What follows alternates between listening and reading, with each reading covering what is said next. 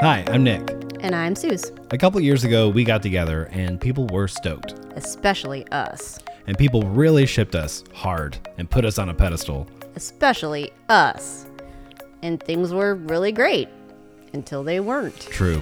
We figured out we were really codependent, uh, and we each had some major unhealed stuff that we had to fix alone, without the other. We figured out that we were kind of trying to do jumping jacks while hugging. We were trying to work out and get emotionally strong, but we were accidentally throwing fists and elbows, unintentionally hurting each other. So we took a few steps back in our relationship and gave each other space. We didn't exactly break up. But we didn't not break up, We discovered boundaries. and we enacted heavy doses of self awareness and open communication about where we each were in the process of self healing.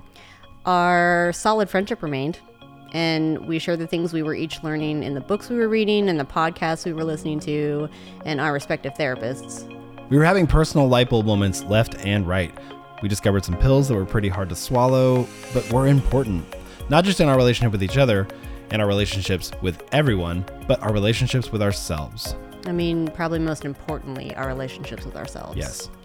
so we're starting a podcast to share a lot of the things we're discovering and learning as we progress and grow we're already having these conversations and we decided that we wanted to share a bunch of these lessons and light bulb moments with others Relationships are tricky and nuanced, and they aren't this binary black and white thing that we were made to believe they are by movies and pop songs.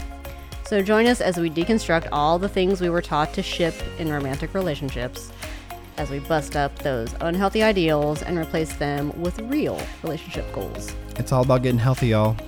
This is Shipwreck.